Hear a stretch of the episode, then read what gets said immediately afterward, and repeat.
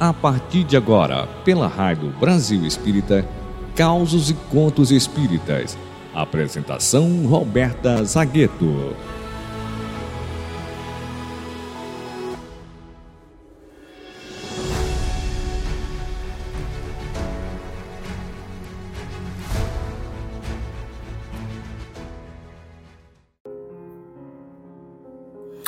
Olá, meus queridos amigos da Rádio Brasil Espírita, aqui esse farol de luz a nos iluminar as consciências e consolar os corações.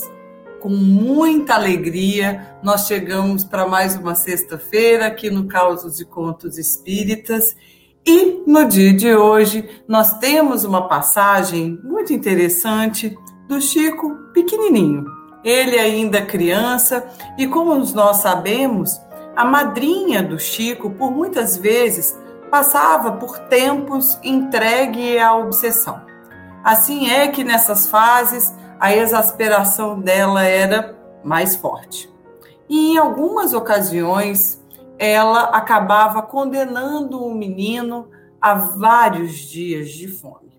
Certa feita, já fazia três dias que a criança permanecia em completo jejum.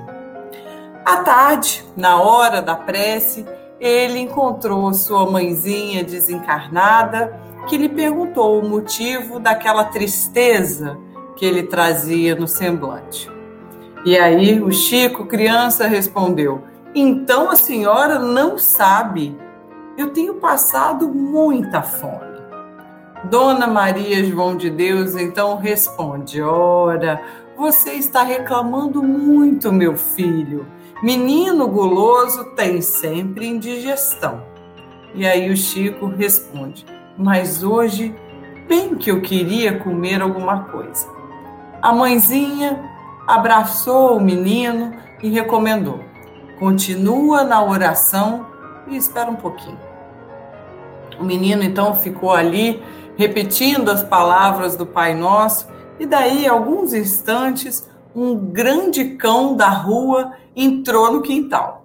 Aproximou-se bem do Chico e deixou cair da sua boca um objeto escuro. Era um jatobá muito saboroso. Chico então recolheu alegre aquele fruto pesado e, ao mesmo tempo, reviu a mãezinha ao seu lado que disse: Misture o jatobá com água e você vai ter um alimento muito bom. E se despediu da criança, acrescentando: Como você observa, meu filho, quando oramos com fé viva, até um cão pode nos ajudar, em nome de Jesus. Essa passagem tão bela, tão simples e tão bela, está no livro Lindos Casos de Chico Xavier, de autoria de Ramiro Gama.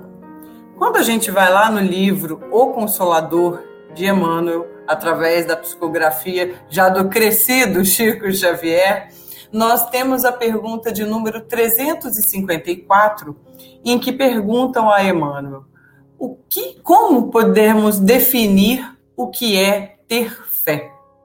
E Emmanuel esclarece o seguinte: ter fé é guardar no coração a luminosa certeza em Deus uma certeza que já ultrapassou o âmbito da crença religiosa, fazendo nosso coração repousar numa energia constante de realização divina da nossa personalidade. Conseguir a fé é alcançar a possibilidade de não dizer mais eu creio, mas sim afirmar eu sei, com todos os valores da razão tocados pela luz do sentimento. Essa fé não pode estagnar em nenhuma circunstância da vida e sabe trabalhar sempre, intensificando a amplitude da sua iluminação pela dor ou pela responsabilidade, pelo esforço e pelo dever cumprido.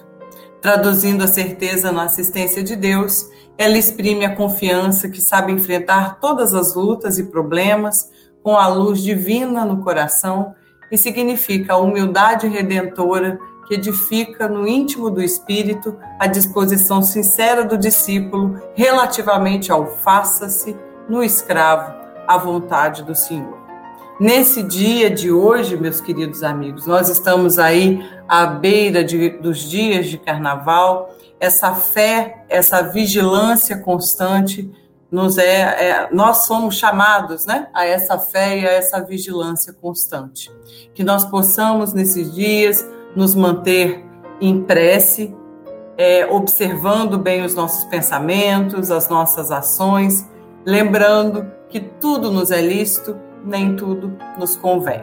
Que a gente possa, então, ajudar, poder auxiliar a espiritualidade amiga que trabalha muito nesses dias de carnaval, que a gente possa dar, então, a nossa contribuição com as nossas preces, com as nossas boas vibrações, lembrando sempre que estamos constantemente envolvidos na providência divina, constantemente mergulhados no divino amor de Deus.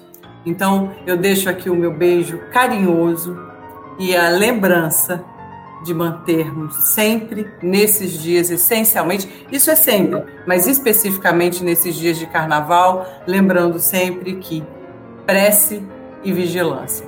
Um grande beijo para vocês até a próxima sexta-feira, aqui no Causos e Contos Espíritas. Beijo!